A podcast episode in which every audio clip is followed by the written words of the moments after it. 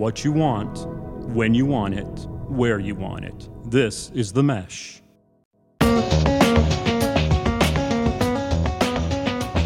Welcome to the Entrepreneur Exchange on the Mesh Podcast Network, a monthly conversation about startups and business with ideas, tools, and advice to operate your business more effectively.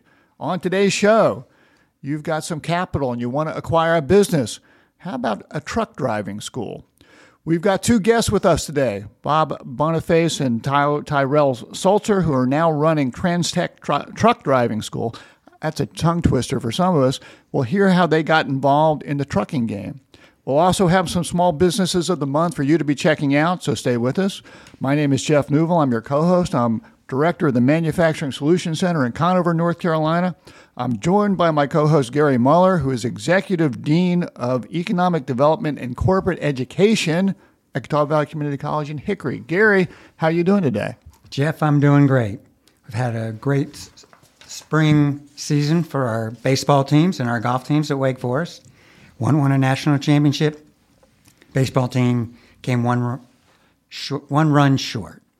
One run short, but you had a fabulous season. Wake Forest Best baseball ever. team was like ranked number one throughout the year, Yeah. so congratulations on that. We're excited about it. And last week you did your SkillsUSA dance down in Atlanta. Yes, and it was fantastic. And I guess as, as much as I love Wake Forest, I was happier for our CVCC skills students to do really well. We won four gold medals, two silver, and three bronze, the most of anybody in the country. And how did you do in the dance competition? I did well.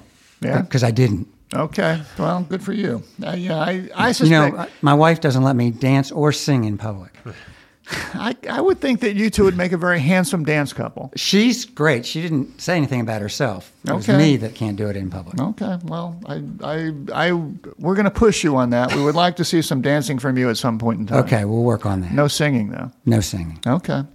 Well, we're very fortunate today to have two guests with us, uh, Bob Boniface and Tyrel Sulzer. Guys, how you doing? Doing great. Thanks for having us. Morning. We appreciate you guys joining us. Thanks for having us.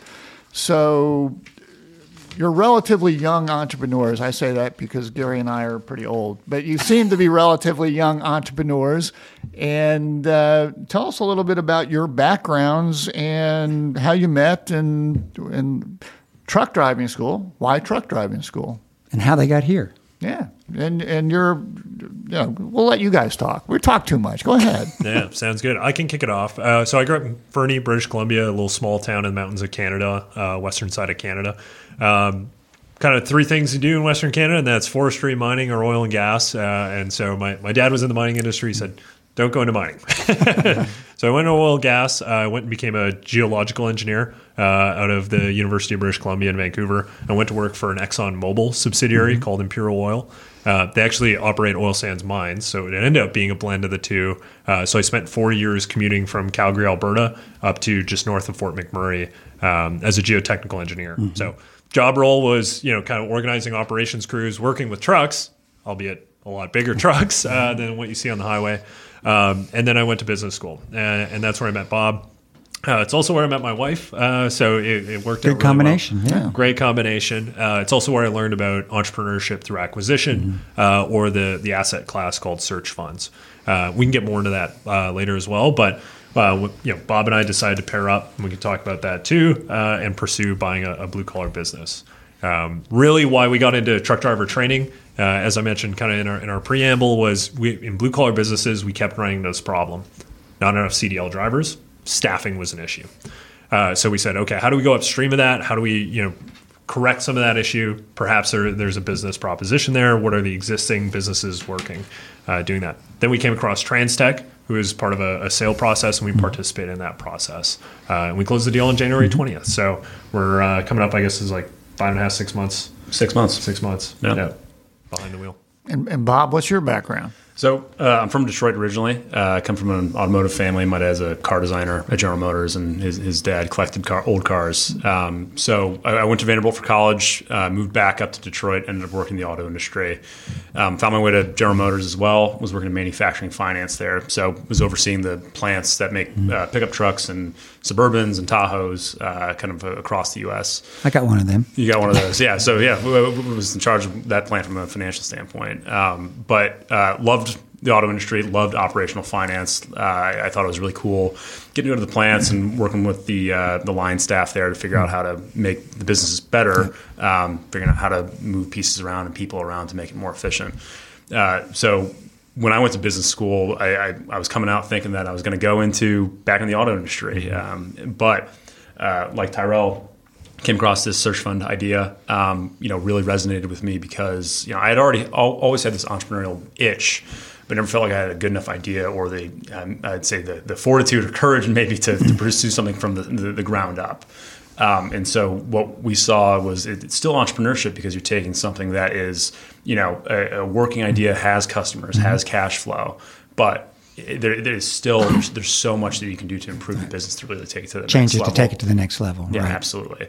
Um, and, and, so that's what really intoxicated us with it. Um, and I, I think it, it, resonated with me because in the auto industry in Detroit, as many kind of cities around the U.S., you've got a, a network of small business owners that have the ability to really, you know, kind of affect change in, in their, their small companies in a way that you don't really have in a big company. Mm-hmm. So, so you know, you, you guys both seem to have uh, that entrepreneurial itch, you know, and and you know, usually when people think about entrepreneurships, they're they're thinking about scalable businesses and what that. So, so how did you guys arrive at uh, you know truck driving? Yeah, uh, so search funds really, you know, it, it, it's based on a buyout model, right? So the idea is evaluate the cash flows and the stability of the cash flows of that model. Oftentimes, put some leverage on it in order to buy it. Search funds kind of address this problem where uh, some businesses are subscale, where institutional money, you know, the private equity funds, the other you know buyout firms, they can't really reach down into that side of the market. Of which there are tens of thousands of those businesses in the United States. Uh, also, we're in a demographic shift where a lot of the founders of those original businesses are retiring. Yeah. They may not have a successor, you know, completely lined up. So you have the, this market of sellers. You've got good businesses with recurring revenue, cash flows, and various other properties that are attractive. Um, so our, our goal when we set out was we said, hey, we know there's a ton of businesses that are blue collar specific uh, that are maybe missing some of the technology. You know, software uh, still, you know, when we're talking about growing a business, obviously they, they have some of the best trajectories from a valuation mm-hmm. standpoint. Mm-hmm.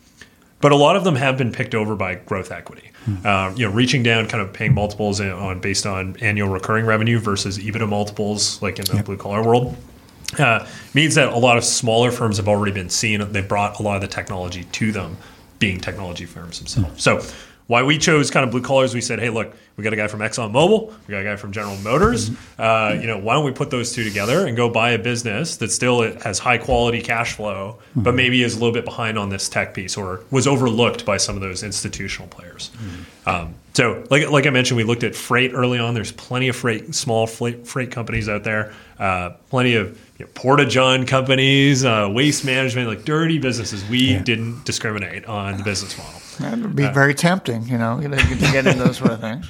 Yeah, we, we, we, talked to a couple hundred uh, business owners over the course of, you know, a couple months there. Uh, like you said, uh, scrap yards, uh, you know, a lot of oil field services. Mm-hmm. Um, but yeah, we came back to kind of the, the, the truck driving uh, thing because this demographic shift on the trucker side as well. And, and, you talk about scalable. You know, we had with Trans-Tech when we found that it was a uh, eight branch. Now we're a, a ten branch operation. Mm-hmm. We're the biggest trainer in the state of North Carolina.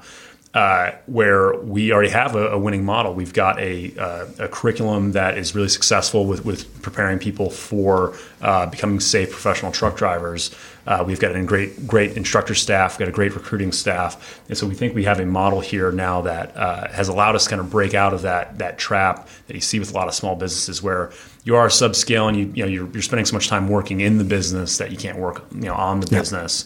Um, we've kind of escaped that that mm-hmm. uh, you know that escape velocity, and so now we can kind of you know plug and play, and, and now we can kind of pick our targets in terms of markets in, in which to expand. Yeah. Very good. The the last maybe comment I'll have on that is I, I, think we started looking at blue collar businesses, and from the outside, CDL training seems like that, but it's actually an education business, uh, and and I think that's a lot more palatable because uh, one of the things that we look at in, in, buyouts is well, are the sellers just selling at a high? And so we saw a ton of freight companies last summer trying to sell because they right. knew spot rates were through the roof. You know, their cash flows are the best they're probably ever going to look, and now we have a freight recession. Um, why education gave us a little bit more confidence uh, that we weren't buying some cyclical business uh, was really, you know, it's, it's bolstered by two two ends. One is the the freight uh, companies that need drivers, but also the students that need jobs. So we were confident, even heading into a recession, as people retool and reskill to put food on the table, we would still have business coming in. So we weren't kind of, you know, one to one tied with the freight market. I think it's really important to say education business as well as the trucking business because Yes. it really is. That's what you're selling. That's not like something a person working for the community college would say, Gary. Yeah, I'm sorry. All right. It's true. And, No, and that's the good reason. I, I'm assuming, uh, you know, I don't know what a, what sort of uh, salary a truck driver can make, but I, I assume that they can do pretty well once they once they graduate from a program like this. It is, I, we, in our minds, maybe we're a little bit biased, but it's the highest return on investment that you can have in education. Um, so, for example, our, our program uh, from end to end for a motivated student is about four weeks long. Um, you know, the average truck driver salary in North Carolina, according to the Bureau of Labor Statistics, is about seventy nine thousand dollars. Um, and, and so, like Tyrell mentioned, we're in a, a, a freight uh, recession right now after the kind of this this hangover from the last couple of years of, uh, of the supply chain crisis um, we're still being beat over the head from employers that are desperate for drivers. So, uh, not only is it a, a, a quick program with a stable job on the other side that pays really well, uh, you know, you can go work for these big name companies and you have a lot of options, I think, that you don't have in other trades uh, potentially. So, so talk, I get, one of the things that Gary and I have talked about before with people is, you know, when you're partnering with somebody, you know, there's got to be a nice level of trust there, and sometimes your goals might diverge somewhat. I mean, how did you guys come together, decide to be business partners, and have a degree of comfort that you are rowing in the same direction? Uh, we did it methodically, and it might be the engineer in me. But uh, so between my first sec year of business school, I went and tried the investment banking route, and I kind of did a 180 and was like, "This is way too corporate. I miss the mine. I miss you know the blue collar." So, I you know I was left with like, "Oh crap, what am I going to do with my career?" Uh, and then took the first class uh, of entrepreneurship through acquisition uh, at Harvard Business School, and that's where I met Bob. He was in the the same section, so you know you would make comments on the cases and, and things like that. We didn't know each other, you know, super well. Uh, our friend groups kind of, I guess, overlapped a little bit, but you know, as you're considering that, uh, you'd be reaching out to other people that have walked the path, saying, "Hey, what business did you buy?" Uh, you'd talk to other investors. You know, "Hey, would you give me money if I started looking?" Um, and so we started kind of swapping notes on who have you talked to, who else, you know, because that's another way to get in touch with another investor or another searcher and gather more information. So it started kind of swapping notes with that. Um, and then kind of the, the blue collar thesis developed as okay, well, you know, this software thing doesn't feel like it fits my background. I think we both kind of came to that conclusion at the same time. There's also a financial incentive. The returns in the asset class would prove over time that partnered searchers do better together. Um, and so, kind of the wisdom that's passed on from the professors is hey, if you can get a business partner and you can align well on your skill sets, like seriously consider that. So I made a, a, a spreadsheet uh, and I ranked myself on qualities that I thought I could do well uh, in operations and, and areas that maybe I lacked that strength. Uh, and then I posed the same kind of survey to Bob. Uh, and then I also uh, downloaded a list of It sounds like like a Tinder type thing. Yes, that's exactly. Yeah. Yes, forced. Yeah, yeah. It's a, a forced ranking, and uh, what was good about that is I think we we had very uh, complementary skill sets, being finance background versus operations crew background, uh, and an engineer side. So. The other thing I did is I downloaded a list of every city in the United States over I think it was 250,000 people, and I ranked them from yes, I want to live there. One, maybe I would do it for the right business, and three, absolutely not. I had my wife do the same thing. That's important. yes, yep. Trust me. Trust, yeah, and uh, and then I had Bob do the the same thing, and so we, I think we had like an eighty percent overlap between the three of us, because we didn't want to get stuck in a situation where we're looking for a business, and, and Bob's like, you know, I want to live in Detroit. This looks like a great business, but I don't know to live there. Right. Come heck or high water. right. Now, now, I would think that some people, Bob, would say, "Hey, I've got a lunatic give me spreadsheets with all these questions." Apparently, that resonated with you in some way. Yeah, I was looking for someone a little bit crazy. Okay, We should have tried that. Or did we? I, I think you know we we, we we came together in different ways. That's Gary. right. So Yeah, They're a little bit more formal than we are. yeah, I, I, I think it was a good way to level set it at least. You know, I, I, I um, you know your, your comment on kind of make sure you're rowing in the right direction. I, I think that was a good way to at least Hmm. table stakes. We're we're thinking the same thing. You know, we like the same types of businesses. Here are what our base skills are. Uh, I would mention we also went on a, uh, a ski trip. Uh, we went up to um, to Stowe uh, just for a weekend, just to make sure. Hey, can we tolerate each other Yeah. and, and hang out and have fun outside of kind of business? You did due know? diligence on each other. Yes. A little bit of due diligence. Yeah. yeah. So we guess that worked out. That Nobody, worked out. Nobody, worked out. nobody broke anything. And, No, and, it was you know, icy. It was an icy weekend up there, but That was more fun than the survey. yeah. Well, so so uh, you, you mentioned that uh, you, you use search funds, and usually when some sort of private equity is involved, you know, in, in, in I guess our experience, you know, you you probably have some short term goals. You might have some longer term goals. Uh, you know, are is you know, talk a little bit about your goals, and you know, is there some sort of end game where you get to a certain point where you might sell and move on to the next thing? Yeah, I, I think short-term goals uh, and what we focused on the last uh, six months or so, because we're at that six-month mark now, is uh, a lot of cultural stuff. So, um, you know, buying a family business, buying any small business, you know, you're gonna have to contend with. Uh, it, it doesn't feel like you're working at you know General Motors or ExxonMobil. You, so you got to put in some policies, some rules. You know how how you're gonna kind of interact with one another, because I think that really uh, sets the building blocks for you know being able to make it out into that kind of small to medium sized business. Um, so that's a lot what we've been focusing on. Uh, I think short term goals uh, from from here. You know, we want to continue to invest in the state of North Carolina. Um, I, I think we we have a really dominant position here, uh, and I think the, with the work that we've done on the on the people side, you know, we're actively bringing in new people, talking to people that were already within Trans-Tech, which is which is great because you know what we had there was a, a lot of people had a lot of great ideas that were you know easy for us to say yes to. So that that that was the easiest part. In terms of long term goals, you know, Yeah, and I'd touch on short term. I think it, you know, top line sales always something you want to uh, evaluate, and we're kind of reconsidering the marketing strategy. Like, how do we interact with technology to target new customers and new students and those that are? How do we interact with them? Um, because I think you know one of the things, one of the magic parts about buying a you know family business from a retiring couple is they've done things the same way for a long, Long time. So the cash flows you have are protected, but the cash flows for growth, you know, may require some new marketing tools, some you know maybe higher spend on that stuff. So um, short term, I think we've re- done a good job of reworking those as well. Long term, the the magic of search funds, I think, as opposed to private equity, this is the value prop to a seller. Uh, is we don't have a hold period the same way that a, a private equity fund would. And, and, you know, if they're closing out their fund, got to liquidate the asset, close it out. For us, we can you know have the flexibility to be more of an evergreen uh, you know holder, which I think a lot of small business owners value, uh, particularly if it's a family business. Uh, so for us, I think long term growth strategy uh, for us is really provide high quality CDL training across North Carolina first, and then kind of spread out into the southeast. Um, as part of the investment, we had to research both the CDL training market, but also the region. Uh, and the Southeast punches above its weight as far as a, a logistics provider for America. So uh, we see a huge ocean uh, of students in front of us uh, as well, and we're just trying to navigate that that small boat on the waves today. Do you see growth coming from buying more businesses similar or diversifying?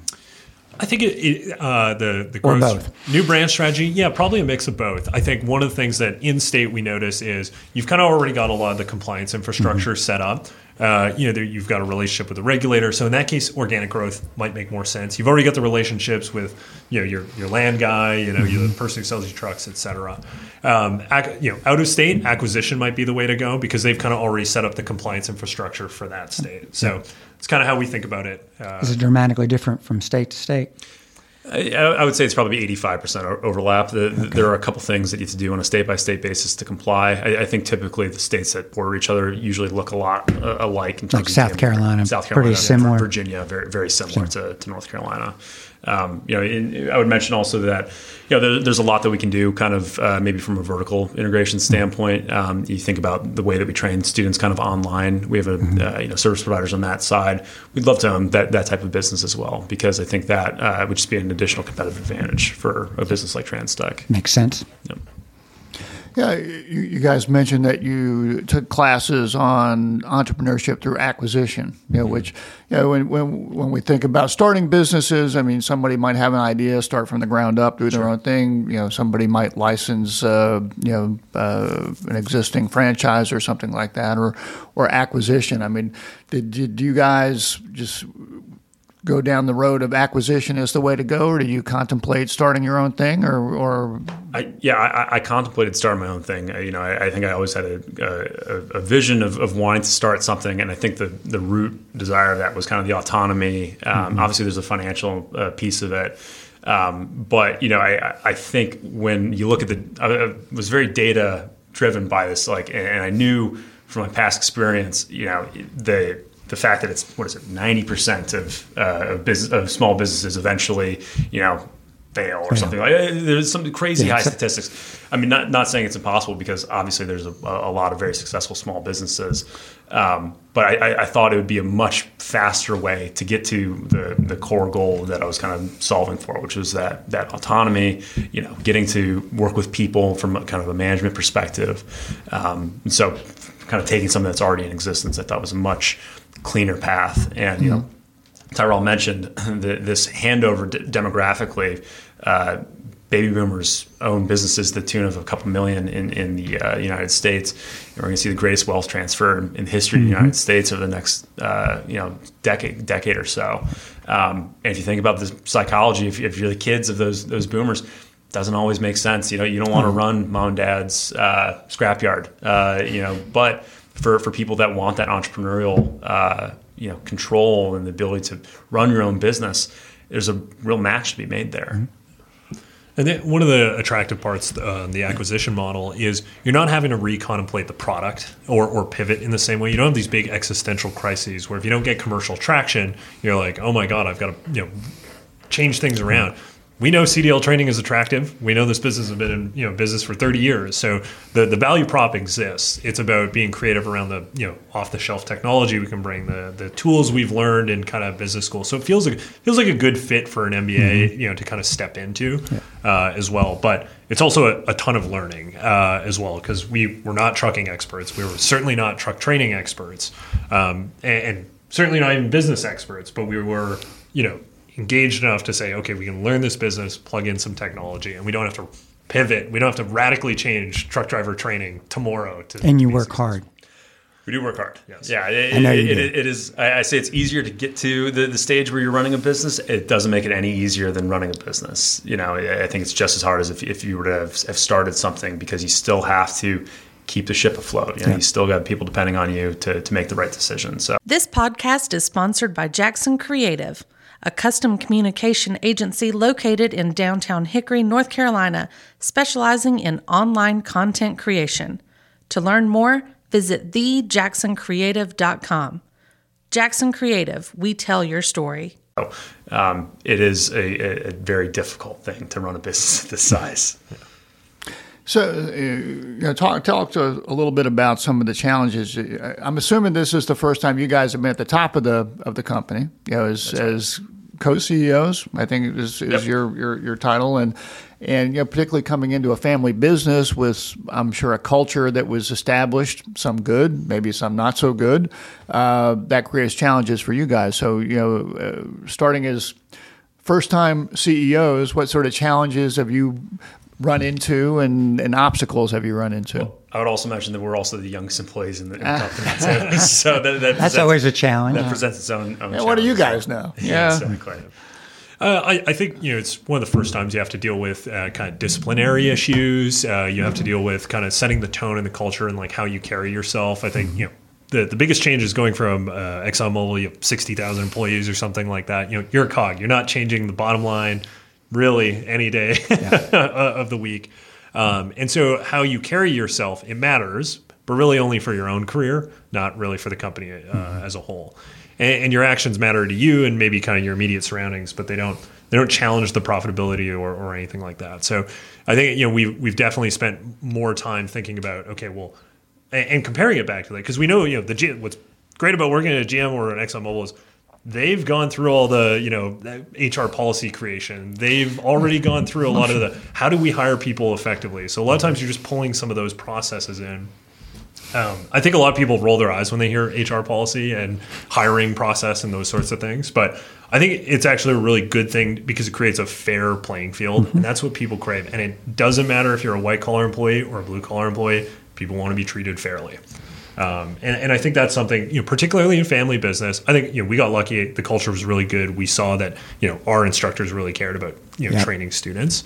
Um, but I think in family business, you know, accountability is tough. It- It's tough when you're dealing with family members. Um, by having an outside party come in, set some of those ground rules, I think both the employees and even the, the inter-family dynamics felt more fair. Yeah, I, I think from a policy standpoint too, and also the, the message that after you have a couple of those disciplinary conversations with with people, um, people kind of understand. Okay, this is the bar. The bar is now uh, it's a it's a higher. You know, we you got to carry yourself a little bit more professionally. Um, and I think you know, like Tyrel mentioned, like our employees are great, but a lot of them have been there for a long time, and so they might only know kind of one way of, of kind of coming to uh, coming to work. So um, getting through some of that messaging was, you know, it, it, it takes a little bit of time, some conversations, but I think you know we're, we're, we are starting to see the, the benefit of that, and it helps, uh, like Ty- Tyrel said, you know, level set everyone's expectations. Yeah, when, when you first come in, you know, you're, talking about a, a business that was owned by family for, for some time, and all of a sudden we got these uh, these young guys coming in that don't know anything about the trucking business and anything like that. I mean, how do you? Authority isn't the right word, but how do you sort of Build establish? Yeah, you know, credibility is the right word. Of, of how do you how did you guys go about doing that? Well, it, it, it helped because the the old owners, the, the messages they chose us, you know, so so it, the business was a, a very it was a very competitive process. It wasn't like a hostile take. It That's a wasn't point. hostile take. That's a really good Yeah. point. But but but it, it was important to say, you know, we were able to use use the old owners, uh, and they were able to communicate as well. Like, hey, this is why we went with them, and then you know we would have them in a couple times for going away celebrations and things like that. Invite them in. They were able to talk about, okay, this is how we arri- uh, arrived at, you know, arrived at this decision to go with these two guys. Um, so that adds some credibility but also I, I think you know it goes back to kind of how you carry yourself. You know, I, I- think if we went in and acted like a couple guys who are 28 years old uh, with with these guys who are in their 50s and been you know training students for 30 years, you know, like that would kind of blow a hole in our credibility. But you know, speaking confidently, maturely, you know, trying to be fair with everyone and not not pick favorites. Um, don't be over emotional. Uh, th- those are the types of things that seem simple and kind of you know uh, uh, self-explanatory, but you know, it really does matter when you get into that position. And I think um, you know we spent uh, in the early days a lot of time kind of frontline, and this was the benefit of the partnership. And so I recommend to any entrepreneur if you can find a partner that works, do it uh, because you know early days you're kind of first getting more look at uh, in-depth look at the books. You need the financials. You got to do all those reporting things. So Bob spent a lot of time unwinding kind of where are the accounting processes, how's payroll going out. Like you know, cash management is the number one thing in the first 30 days uh, of a business. So he was able to tackle of that, whereas I was able on the operations side to go out to those 10 branches, drive across the state on a listening tour. Hey, what's working? What's not? You know, we heard, hey, we need more communication from the top. Great, I can work on you know building kind of a weekly cadence of which you know here's the changes we're making that you guys had asked for. Um, listening to some of that early feedback on, hey, why can't we do it like this? And if it makes sense, implement it. Show that you've implemented it. That builds a lot of credibility. Of finally someone's listening, you know, or if they felt like they couldn't speak at, at that time. Yeah, it, it was interesting, especially in those early days um, where you kind of we it was funny because I, I hadn't moved to North Carolina yet, so we were I was I was squatting with him and his wife at, at their apartment, and so we actually commute up to the office together uh, from from Charlotte, and you know use that hour to kind of talk about what we want to work on for that day. Uh, and then we'd kind of break at the office, go work on our things, get back together for lunch. How's it going? Then go back out for the off, or for the afternoon, and then re- regroup at the end of the day to drive home. And so, being able to focus on two separate things, really dividing and conquering, um, I, I think that's the benefit of having a partner, and you know, um, emotionally also kind of you know, smoothing out some of those ups and downs, like having someone to be Having that time going back and forth. yeah. It- I, I was going to ask the question, and you just answered it. Obviously, having a partnership, you were able to do things in quicker, Yes. and then you also had a sounding board Yes. to make it work. And so that's sounds like a great formula. and, one plus Of course, you got to you guys got to get along. Yes. So on a piece of paper, it sounds great, and obviously you guys vetted yourselves Yeah. to some extent, and so it really works because if you're trying to do it by yourself, it might have been a little bit longer process. Well, compared to so peers that have kind of walked this path, uh, you know, in a solo fashion, is the frontline stuff doesn't stop. You still have to, you know, work the credibility, but you also have to understand the book. So the lifestyle that it, you know it, it equates to is okay. From my you know eight to five, I'm doing the frontline stuff, but now from five to midnight, I've got to work through the book. So I think there's also just a you know time component of that where it's a lot more sustainable when you can divide and conquer. Um, but you know, one plus one can equal three in this world, but it can also equal zero. And I think you know one of the things I respect about Bob is like I think we, and I hope he feels the same way. But uh, you know, we can kind of divide the line of like our what's our house versus your house, and then kind of final decision on your side of the house. But still, But you know, together, it's, together. it's your house. Yeah, All, together, both of your that houses. makes sense. Yeah, But it's probably all captured on one spreadsheet. at some point. Yeah, Okay. yeah, yeah. Okay. Um, so as you guys look out into the future, do you, do you see certain challenges and opportunities out there? I mean, every now and then we hear, hey, the trucks are going to be uh, you know, Autonomous. uh, autonomous, and we're not going to need truck drivers, which scares the hell out of many of us. But Yeah. uh, you know, what what do you guys foresee out there? On the self-driving thing, uh, you know, we, we had to deal with that a lot uh, when we were thinking about buying the business. Um, most of the estimates say it would be in the late 2030s at, at the soonest. Uh, to give you an example of how long it takes technology to get adopted in the trucking industry, it took them 20 years from when they, they decided uh, automatic transmissions were better for fuel economy and for safety to then transition over fleets. Uh, and that we're just now seeing the fleets are fully uh, automatic from a transmission standpoint. And that's just the transmission. That's not removing the driver. That's not putting three and a half million people out of work. So uh, we we also see the fact that um, you know truck drivers uh, are not just driving the truck; they're also doing maintenance. They're you know inspecting the the loads. They're loading and unloading in a lot of cases, Fueling. fueling the trucks. So we're, we're not too worried about about the self driving thing, at least at this point. Um, it, it's out there, uh, and you know, I well, we, we could be proven wrong, but I think also coming from the auto industry, we, I've seen a little bit of kind of people promising on the self driving thing just to see it kind of peter out after a couple of years. Well, I would assume there's lots of infrastructure issues there as well, and that, that you know, thinking about replacing all the uh, assets that are out there at this point in time is got to be an incredibly expensive proposition. It's sort of like you know electric vehicles. That's they sound great, but you know, until we have more stations for recharging, it's going to be hard to get it adopted by by the, the masses. Well, we think you know electrification and kind of this you know these technology aids that are coming into the cab actually make the career more desirable. Uh, you know, somewhat taking the mental load off of, of you know truck driving and, and having to shift and do these sorts of things. Uh, you know, I think that makes it a more attractive career, along with the salaries also growing. Uh, So we saw it from that perspective. Long way out. Don't worry about it, and the market will change around it later. That probably also requires more training to operate those fleets. The, the, the biggest challenge that we're trying to solve, really, and, and I think the, the biggest thing for the country that we're trying to solve is, kind of reshifting, and Gary, we talked about this before, but reshifting the uh, mentality around kind of trades as a career. Uh, I think there's been a really myopic focus on college as the one only path, and you know maybe it sounds a little hypocritical coming from a couple college grads, but uh, it- you know you do have uh, college costs. Uh, the, the, the payoff isn't there for a lot of students. A lot of students are you know dropping out midway, or it's just it's not a, a path that works for them. And I think in this country, uh, there is a huge alternative path that uh, we've kind of are rediscovering. uh, You know, the HVAC, plumbing, uh, you know, uh, auto. That's what we're all about at the community college. Absolutely, And we Uh, talked about it. nursing assistants. Yeah, And you, you started talking about the return on investment for someone going through your program to what they can make. It's almost this. No, that can't be true. It is. Yeah. I mean, it's a different lifestyle, but they can make really good money. Almost immediately. T- ten years out from from CDL school versus college in the state of North Carolina, your salaries are higher if, if, you're, if you're a truck driver. It's it sounds almost too good or too crazy to be Yeah. true, um, but it, it is. Super. Well, as we, as we sort of wind down a bit, are there uh, any advice that uh, you guys have for aspiring entrepreneurs out there that uh, you can share? Yeah, I, I think one is capital is trying to figure out how to solve this big generational problem of, of the churn of these small businesses. And so, you know, we're obviously biased having walked the path, but I think there is some kind of nobility in, in it. And it's part of the capitalist system to be actually able to hand over some of these mm-hmm. businesses. Because frankly, if there isn't a successor, if there isn't new technology injected into them, those businesses will die, That- yep. and their employees will be laid off, or, or and that'll create a, a huge challenge. So I think there is a call to action among you know millennials, Gen Z to actually go out, find capital, develop the skills, and buy a small business. I think it's totally viable. Yeah, uh, same thing. I, I, first, I would, I would say do it. I, I, I think you know it, it was Jeff Bezos that said uh, his psychology when he was starting Amazon was trying to minimize regret when he was on his deathbed.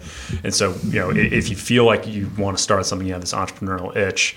You know, you're trying to minimize the the pain and regret in the future. Just do it. You'll be kicking yourself uh, otherwise. And then, like Tyrel said, you know, entrepreneurship doesn't have to be you know changing the world uh, by starting the next Uber or, or starting something completely brand new.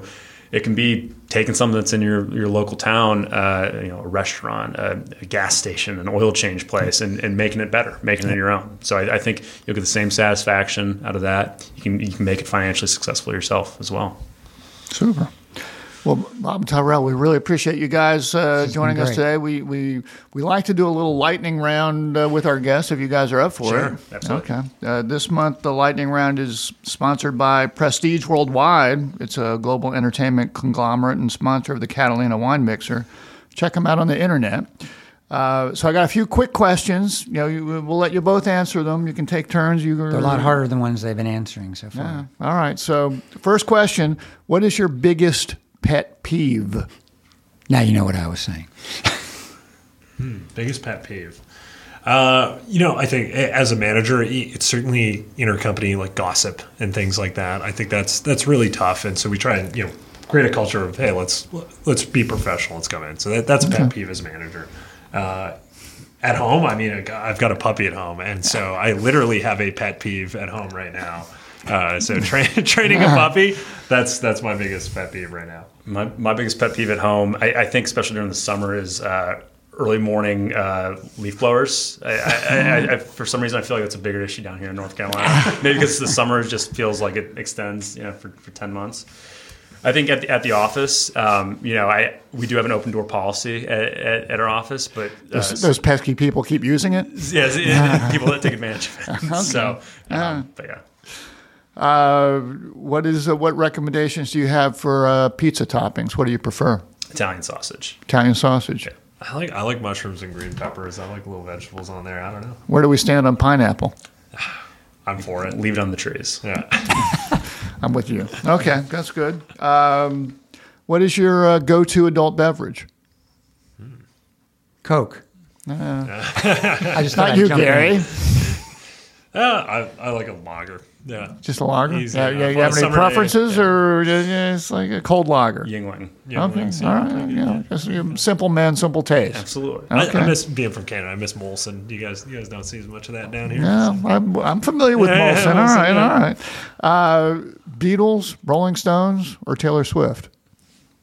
I'd go Taylor Swift. Yeah, Okay. I would. Beatles. All right, no, no, no. It's a judge-free Jones zone here. Okay. I mean, I've got a, I've got a daughter your age. She would agree with you. Trust me, my a- daughters would definitely go there. She's a great businesswoman. All right, She's- just- yeah. I believe that. That's exactly right. All right. Last question. If you could have one superpower, what would it be? Hmm. Predict the stock market. See the future. Yes. Okay. yeah. No, just uh, stocks. Yeah. Just stocks. Teleportation. Okay. Yeah. Could put you out of business. It's true. yeah, put, put the airlines on business. All right. All right. Well, look, guys, we really appreciate you you joining us. If people want to find out more about TransTech, where should they be looking? Uh, our website, trans-tech.net. Uh, you can also hear us on the radio around Charlotte uh, now, but uh, or any of our branches where we have branches in Newton, Charlotte, Gastonia, Asheville, uh, Roxboro, Greensboro, and Greenville, North And Winston-Salem. Carolina, and Winston Salem. And our, our phone number is 855 CDL today. All right. Cool. Okay. Well, very good. So, uh, if you want to find out more about TransTech, you can do that. If you want to find out more about becoming a truck driver, I guess you can go there as well. And you've got a lot of opportunities throughout the state. Absolutely. And if I can plug one one more resource on how to buy a small business, there's a book called um, Harvard Business Review's uh, Guide to Buying a Small Business, written by two of our professors. It's like 200 pages, a, a good read, tells you everything you need to know. All right. Very. Fantastic. Well, we always like to uh, wind up the podcast by giving a shout out to small businesses that we might have come across. I don't know if uh, Bob Tyrel, whether you got any uh, small businesses you want to give a shout out to. Uh, two of my favorite restaurants here in, in, in Newton, actually, uh, Diane's Dairy Counter and Four Peas in a Pod uh, over up on US Seven. I know them well. Great spots. Love them. Sure. I don't know the name of one, but I love the business model, the fuel polishing business. So, uh, backup generators, et cetera, diesel generators required at certain hospitals, medical facilities. Uh, you have to turn the fuel over uh, every now and again, and they contract that work out. Great business model. You know, small, out of the way, recurring revenue. Love it. Okay, very good. Gary, what are you going to talk about this uh, month? Mine's going to be like it always is a theme of food. And I learned about it at uh, the last Chamber of Commerce board meeting. Taste Buds Popcorn just opened up in Hickory. Taste Buds Popcorn? Okay. Yes. And brought back memories to me when I was in the specialty snack food franchise business many years ago, where we had peanut shacks, cookie stores, coffee TNT, and tin can alleys.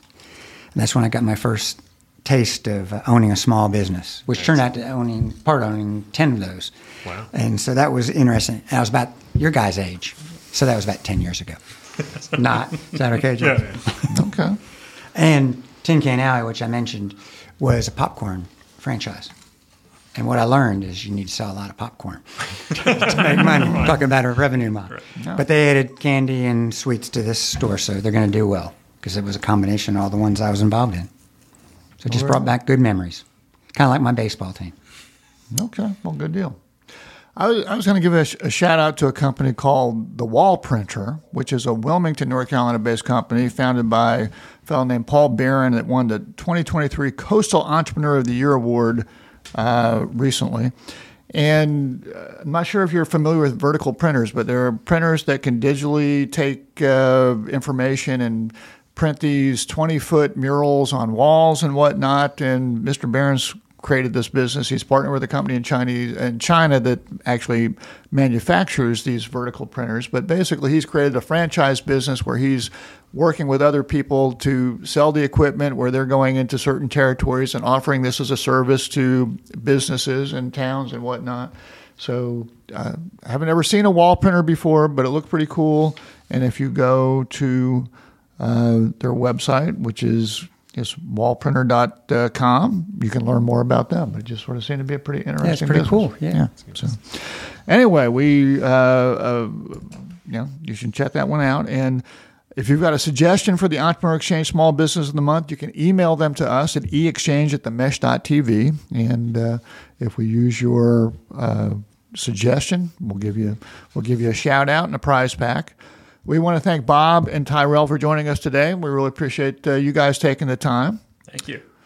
We want to thank uh, the Mesh Podcast Network for, for hosting us as well, as well. You can check out all the shows at themesh.tv and uh, see all the, the stable of shows that they've got going on. And uh, we'll look forward again uh, to talking with you next month. Take care.